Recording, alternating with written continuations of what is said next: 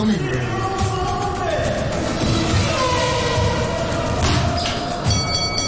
Sports Fix. This is exciting. What's up, team? I am Ben Cullen, and I am so, so, so delighted to be presented the first ever episode of Sports Fix, particularly as it's the 9th of October, which is also my mum's birthday.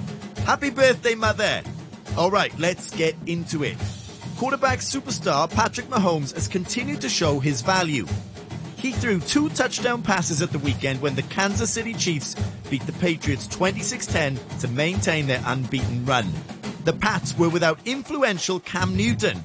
He was one of two players to test positive for coronavirus, causing the match to be delayed 24 hours to Monday. Mahomes threw for 236 yards with two touchdowns in the final quarter. The win saw the Chiefs become the first team in history to win their first four matches in four consecutive seasons. When we had Nathan Yu on the show a few months ago, he predicted the Lakers would do well in this unusual 2020 NBA format. And boy, was he right. The Lakers lead Miami Heat 3-1 heading into game 5 of the NBA Finals. They're able to seal it in just a few hours. King James and his men are just one win away from the franchise's 17th championship. James finished with 28 points, 12 rebounds, and 8 assists. The score LA 102, Miami 96. The Lakers are now also 56 0 this season when leading going into the fourth quarter.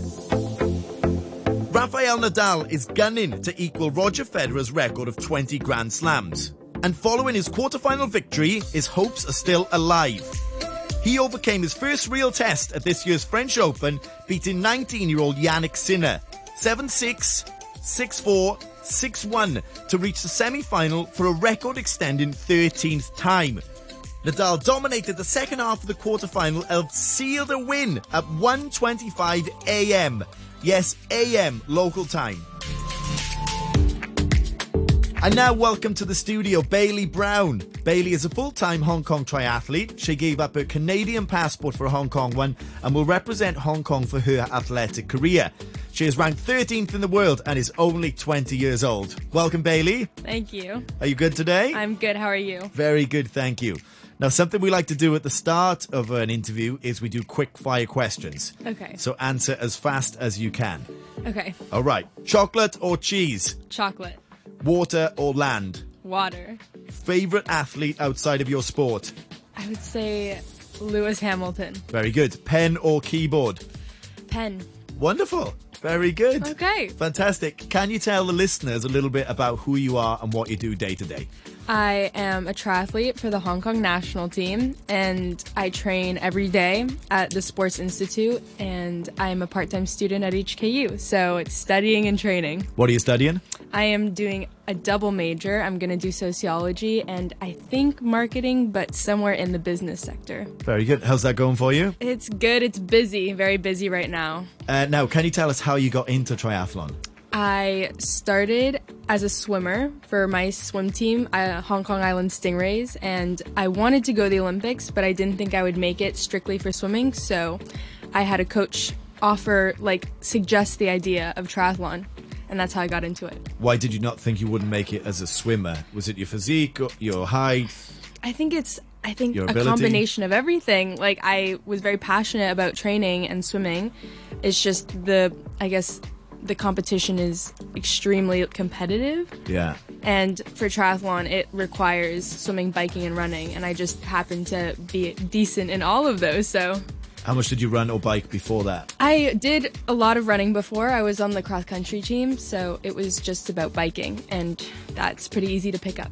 Very good. Um, Yeah. Would you bike a lot um, out on the road, or is it a lot of in the gym? It's a lot on the road, and it's with bike shoes that have like clip-in shoes as pedals. So my mom was very scared when I first started, but it's okay now. And would you do a lot around the islands here in Hong Kong? Yeah, yeah. Started on the island side, and now I'm up in Sha Tin, so I do a lot over there. But I like riding on the island. It's like Shek O is a beautiful ride. Awesome. Now, I have a huge amount of respect for you and your fellow um, colleagues, if you like, largely because of the time you spend on your own and the conversation you must be having with yourself. Mm. How much time do you spend on the psychology of your game? Well, I think to be a good endurance athlete, you have to have a strong like mindset and I think in order to work on that, you need to read a lot on like the psychology behind it. And so right now I'm actually reading a really good book called How Bad Do You Want It? And it focuses a lot on different endurance athletes and how they overcame challenges and how they got better and stronger. And I guess mindset is something that you need to focus on a lot because you're in the pool early in the morning and then you like normally we have 2 to 3 training sessions a day, sometimes 4. So you just need to stay positive and you also need to just push yourself like it's it's about like suffering, right? Yeah, it is. It really how is. how far can you push yourself and suffer like before like I guess your mind gives up. What influences have you had outside of books? my parents and I think my coaches, I think having a good support system is really important and people like who understand you but also like want to push you. And I think my teammates are also like super helpful and we all like encourage each other in training. Yeah, I was going to say, are there athletes around you that are, you know, you're learning from as well? Perhaps some of the older ones? Yeah, yeah, the older ones for sure. There's um, a girl on my team named Hilda Choi. She's the like the Shout oldest out to Hilda. Shout out to Hilda. She's super nice. She's taught me a lot, and I guess like all the girls on my team, um, we're all pretty good friends, and I think that's very helpful for training and seeing each other every day, a Yeah. lot of the day. Is there another particular book that has helped you a lot? I liked Michael Phelps's book. I think it's called No Limits.